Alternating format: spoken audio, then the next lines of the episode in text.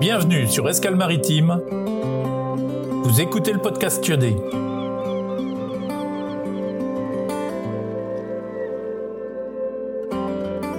Le podcast Goût de sel, d'embrun et de vent d'ouest pour décoiffer vos envies d'aventure maritime. Je suis Franck et je vous embarque pour des récits de mer, de marins, de professionnels, d'aventuriers, d'aventurières. Alors prenez le bout, frappez-le au taquet et retrouvez-moi dès maintenant dans cette aventure iodée et vivifiante comme les embruns.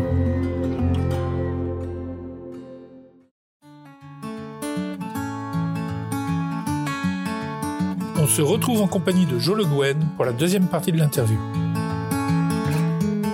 Pour ceux qui montent nouvellement à bord, la première partie est le récit de mer hashtag 001 et rames aux albatros. Que vous retrouverez sur toutes les bonnes plateformes de diffusion de podcasts ou sur notre site escale-maritime.com.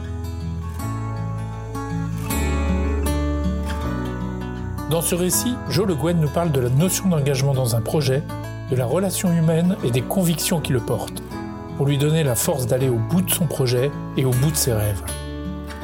Mais aussi des sujets plus intimes comme son attachement à la mer, à Molène, aux relations humaines. Il nous parle bien sûr de sa nouvelle aventure sur les traces de Magellan, un voyage qui doit l'emmener autour du monde sur un voilier de 8 mètres 23, dont le départ a eu lieu le 9 octobre à la Nildut, en Finistère. Hélas, aventure provisoirement en suspens pour cause de la Covid. Mais tout d'abord, je me demandais ce que Joe va chercher en mer, sur un petit bateau et en solitaire. En fait, ce que je vais chercher en mer, c'est d'abord, dans mon dernier voyage, dont on va parler après, je crois que ce que j'ai dit le plus, c'est c'est magnifique. C'est beau. J'aime être en mer.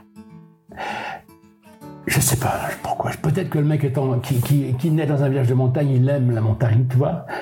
Ben moi, quand j'étais petit à Molène, on allait se cacher derrière un rocher, euh, au boulard, là-bas, là où il y a maintenant la jetée pour aller. Et puis on allait écouter les moteurs des bateaux de pêche. Et c'était celui qui, on reconnaissait les bateaux, qu'elle allait trouver quel pêcheur c'était avec le bruit du moteur. Bon. Et puis à Molène, t'es à Molène, qu'est-ce que tu vois? D'abord, tu, tu vas pas en mer. Hein tu te fais engueuler, tu prends un canot, euh, tu oublies que c'est la marée basse, et puis quand le pêcheur revient, le canot il est échoué, tu te fais traiter de paysan et tout ça, et en fait tu as envie d'aller en mer. Ensuite, quand tu es à Molène, qu'est-ce qui est énervant? C'est l'horizon. Tu vois l'horizon, et tu dis putain, mais qu'est-ce qu'il y a derrière l'horizon? Tu sais, c'est que c'est la mer, mais tu sais, tant que tu es là, tu as envie, quoi. Le mec, est dans une montagne, je pense qu'il a envie de monter, quoi. Il n'y a pas chier, quoi. Il va monter, le mec, un jour ou l'autre, il va monter. Un jour ou l'autre, un mec qui est né à Molène, qui... moi je suis pas né à Molène, je suis né à Brest, ma mère est venue accoucher à Brest, mais mes, mes deux parents habitaient Molène, mes quatre grands-parents habitaient Molène, tu vois. Donc, ça énerve, ça énerve, tu vois, ça énerve. Donc, en mer, je suis, il y a des gens qui, qui ont navigué avec moi, que j'aime beaucoup, et qui même sont aussi, qui disent que je suis, je suis insupportable en mer. C'est pas, c'est pas vrai du tout. Je suis pas insupportable. Mais c'est vrai que je change complètement. Quoi. Ici, à terre, je suis non pas en punition non plus, parce que de toute façon, faut pas déconner. Mais en mer, me, tu vois, ça respire. C'est tout. Ça respire. Donc voilà, ce que je vais chercher en mer, j'en sais rien. Et puis c'est aussi le fait de euh, de pas vouloir mourir. Tu vois, je, je trouve que se résigner, c'est ce qu'il y a de pire. Et tant qu'on est en, en capacité d'agir, euh, ne pas agir, c'est une insulte à la vie, je dirais, tu vois. C'est super court la vie, hein, ça passe comme ça, évidemment. Le mec qui dit, euh, tout le monde dit ça, ah, les dix dernières années, qu'est-ce qu'elles ont passé vite? Le mec qui rentre en tôle et qui pour dix ans de tôle, il va dire, putain, qu'est-ce que c'est long, quoi. Mais moralité, moi j'ai 74 ans, la semaine prochaine, un truc comme ça, je vais dire, la vie, elle passe, tu te rends bien compte que... Hein alors, évidemment, la vie, et puis quand tu arrives à ces âges-là, tu as, quoi? Tu penses à ce que tu as fait, tu pas tout bien fait, bien sûr, tu as des regrets, tu pas dû, tu aurais dû, les rendez-vous manqués, les rendez-vous pas manqués, enfin tout ça. Mais ça fait, c'est la vie de tout le monde, ça. Mais seulement quand toi tu arrives à ça, tu vois. Donc, euh, moi je trouve que, tu vois, j'ai pas de traitement, j'ai pas de cancer encore. Peut-être que demain matin on me dira que j'en ai un, mais bon, j'ai eu le Covid, je l'ai plus. J'ai fait un test, je suis négatif. Et donc, euh, j'ai pas de traitement, je suis en bonne santé, rester à rien foutre, à, attendre que la mort arrive, tu vois, dans un confort relatif, tranquille, privilégié par rapport à l'ensemble de la planète. Il faut voir comment les mecs vivent sur la planète. Alors ici, tu vois, boum boum, on va pas faire la gueule, hein, ça serait quand même indécent. Mais, bon sang de bon sang, quand tu peux faire quelque chose et apporter quelque chose à quelqu'un, pourquoi ne pas le faire?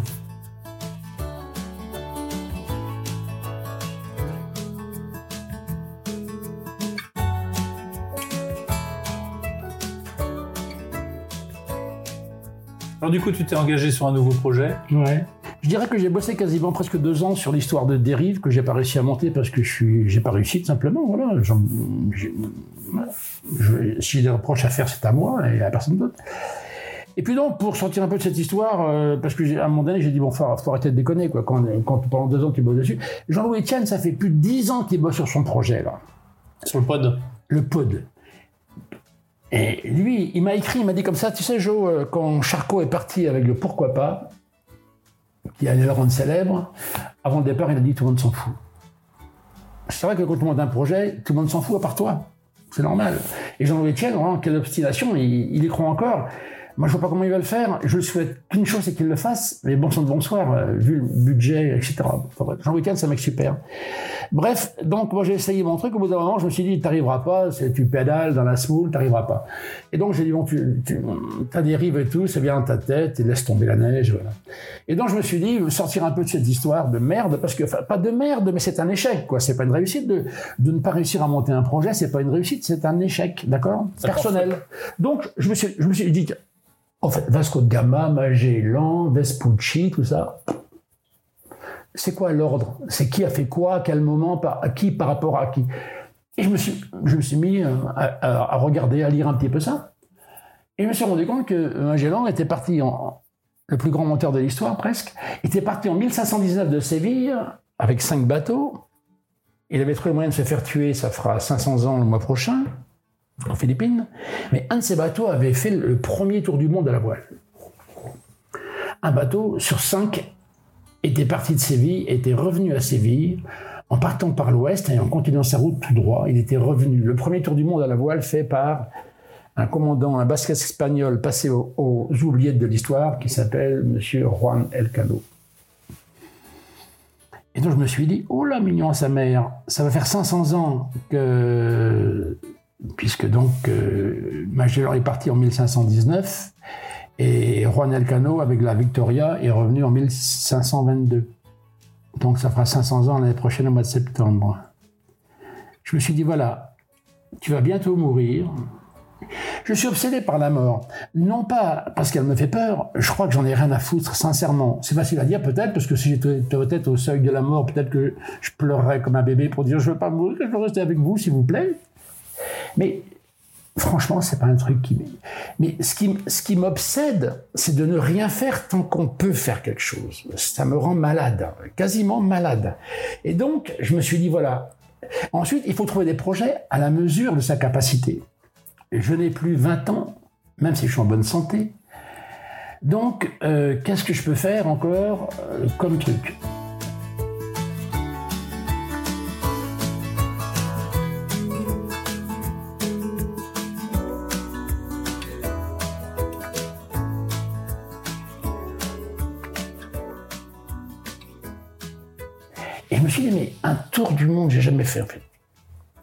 Sur les traces, le même voyage que Magellan, ce serait génial. Alors évidemment, comme j'ai pas une thune, donc petit bateau, petit problème, petit bateau, petit problème. Sur un bateau, il manque toujours un mètre, donc de toute façon, quelle que soit la taille, on s'en fout, il manquera un mètre. Donc voilà. Et j'ai réussi. En fait, c'est une gonzesse que je n'ai pas draguée, avec laquelle je n'ai aucune relation coupable, qui m'avait invité dans les Landes à une, conférence pour parler un peu de ce que j'avais fait, et qui était au courant de ce projet, qui m'a dit si tu veux, ben, je peux te passer 10 000 euros pour, euh, pour ce projet, tu me les rendras en 2023 ou 2024. Bon, là, évidemment, c'est un peu baisé, quoi. Euh, Quelqu'un dit ça, bon, euh, même si 10 000 euros, c'est que dalle, on comment je peux faire 10 000 euros? En fin de compte, ça, a coûté- ça coûtait plus cher, un peu, évidemment. Mais j'ai réussi à partir, je me suis dit ça c'est un super projet et je vais refaire la route de Magellan, etc. Ça va être génial. Euh, je vais faire ci, ça, tac, tac, tac, tac, tac. Je vais m'arrêter partout où ils sont arrêtés. Ça c'était évidemment avant le Covid. Et donc voilà, voilà. Je me suis dit je vais faire ça, ça va être bien. Comme ça je vais mourir heureux. J'aurais fait un tour du monde. C'est pas une course. Il n'y a pas d'objectif d'aller vite.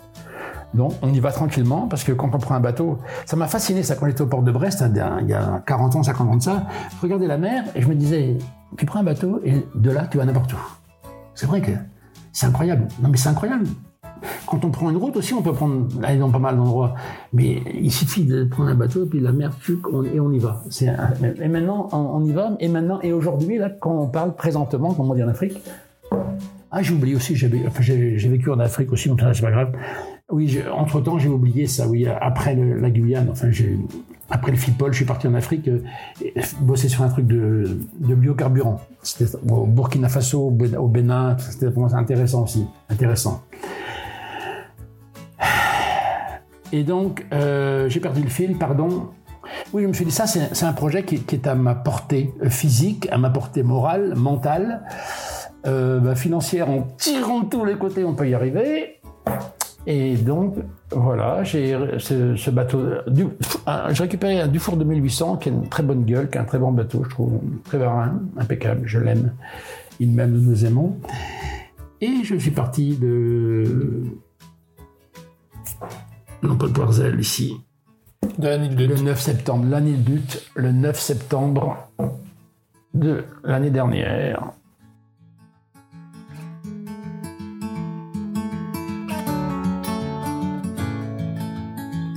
Alors, ce qui est marrant, c'est que tu mets toujours une cause euh, sociale ou environnementale euh, quand tu fais un. Ouais, je sais. Pourquoi? J'en sais rien. Si, je sais très bien pourquoi. Tu vois, moi je crois que ce qui m'intéresse fondamentalement, euh, c'est peut-être les gens. Quoi. Tout à l'heure, j'ai regardé un interview qu'a fait Dupontel, metteur en scène. là. Tu vois, Dupontel, il dit que lui, il filme les petites gens, les gens. Moi, j'aime bien, j'aime bien les gens, bien que je sois, sois pas un mec très sociable, tu vois, enfin très sociable. Je reste facilement dans mon coin. Donc, je vais pas, je suis pas, je fais pas tous les, tout ce que je encore. Les dîners en ville, comme on dit, tout ça. Mais, en fait, tu vois, une traversée à la rame, t'en fais pas tous les jours. Tant qu'à faire une traversée à la rame, quand on l'a jamais fait, t'es pas du tout certain de la finir. Même quand on a fait une, t'es pas certain de finir la deuxième. Et donc, euh, c'est un moment dans ta vie où, pour la faire, cette traversée à la rame d'un océan, il va falloir que tu saches pourquoi tu l'as fait. Tu vois? Alors, si c'est écrit sur ta coque pour les sauveteurs en mer, c'est pas pareil que si c'est écrit Nutella. On est bien d'accord? En plus, euh, je suis de Molène. Comme tout à l'heure, je l'ai dit, l'église, je ne sais pas du tout, euh, c'est pas ça, mais enfin, à l'époque, si tu veux, c'était l'église, on était contents, tout à l'église, les hommes à gauche, les femmes à droite, et les hommes credo, inunum deum, et les femmes, oh patrem omnipotentem, et les hommes, chali. Extraordinaire, après on allait acheter des bonbons et tout. Enfin bref, l'église était, le, tu vois, la vie sociale, et le canot de sauvetage. Donc moi, traverser pour les sauveteurs en mer, c'était un honneur, un privilège, et j'étais sûr de savoir pourquoi je faisais ça. C'est ça qui est important dans la vie, c'est savoir pourquoi tu fais un truc, parce que même si tu fais un truc qui est bien, que tu te fais chier, que ça ne corresponde à rien dans, ce que tu es, hein, hein, c'est pas cool, hein. Il y a des fois, tu fais des trucs alimentaires parce qu'il faut bien les faire, comme tout le monde, mais bon, merde, quand tu peux faire un truc comme ça, que personne t'a demandé en plus, il y a une presse à la rame, on va tiens, ça serait bien tu la fasses, bah, vas-y, vas-y, tu vois. Il faut que ça corresponde à quelque chose. Après, si tu veux, comme je l'ai expliqué tout à l'heure, peut-être un peu longuement, je me suis embarqué dans cette histoire de prison. Et comme chez Blythe, cet anglais parfait, organise la, course à la rame l'année d'après, tout s'est mis en place comme ça.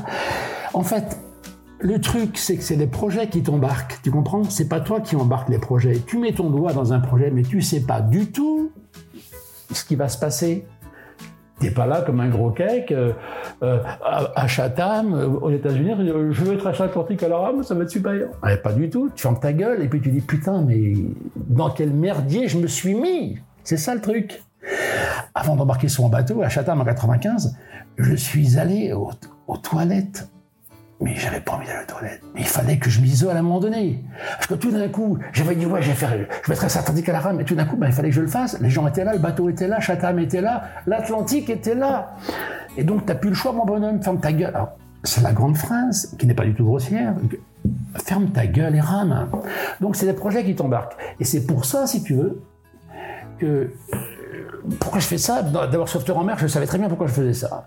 Après, les prisons et tout, chez Blaise qui fait sa course, et je me suis dit, cette possibilité-là que j'ai de, mon. Moi, j'ai une crédibilité nautique, puisque j'ai traversé un, océan à la rame. J'ai une crédibilité carcérale, puisque j'ai fait 90 conférences dans les prisons du mois de mai au mois de décembre. Donc, le ministère de la Justice, si ils peuvent accepter qu'un mec leur propose ça et qu'il ait une chance d'accepter, c'est moi. Pas Pas parce que je suis le plus beau, le plus fort, mais parce que j'ai fait une traversée d'Atlantique à la rame. Donc je le redis créativité nautique et mes conférences dans les dans les tôles, ils ont vu, ils ont eu des retours évidemment, etc. Et j'ai une lettre chez moi encore du président des juges d'application des peines qui me dit que il me souhaite tout le meilleur, mais que si j'arrive à bouger l'administration, je suis champion du monde de sa rue quoi. Et mais en fin de compte, ça s'est fait. Et, les, gars de, la tôle ont été à la hauteur parce que construire un bateau en prison, c'est pas évident. On commence le bateau, c'est comme une traversée, mais est-ce qu'on va le finir avec tous les enjeux qu'il y a euh, dans les, prisons, surtout avec des mecs qui ont entre 10 ans et perpètes, c'est pas des gamins, hein faut pas les faire chier. Donc quelque part, les, gardiens, les gardiens sont jamais trop d'accord parce que ça fait un petit peu, ça, bouscule l'ordinaire, quoi. Et Pascal, il a assuré, Pascal qui était lui un sportif et tout, mais il n'avait jamais navigué ni jamais ramé. Il a quand même ramé pendant 49 jours, pendant 10 heures par jour. Et le seul mec qui a élevé la voix, c'est moi. Dans le dernier chapitre, John nous décrira sa descente jusqu'à Saint-Laurent-du-Maroni en Guyane, après la casse de deux haubans devant Fortaleza.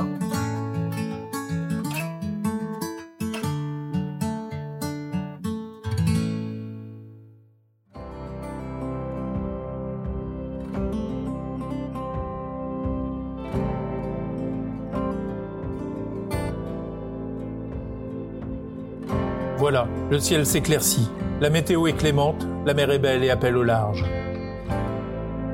Alors si ce podcast vous plaît, merci de vous abonner et de laisser 5 étoiles sur Apple Podcast. Vous pouvez aussi vous inscrire à notre newsletter pour ne rien manquer, ou nous suivre aussi sur Facebook et Instagram.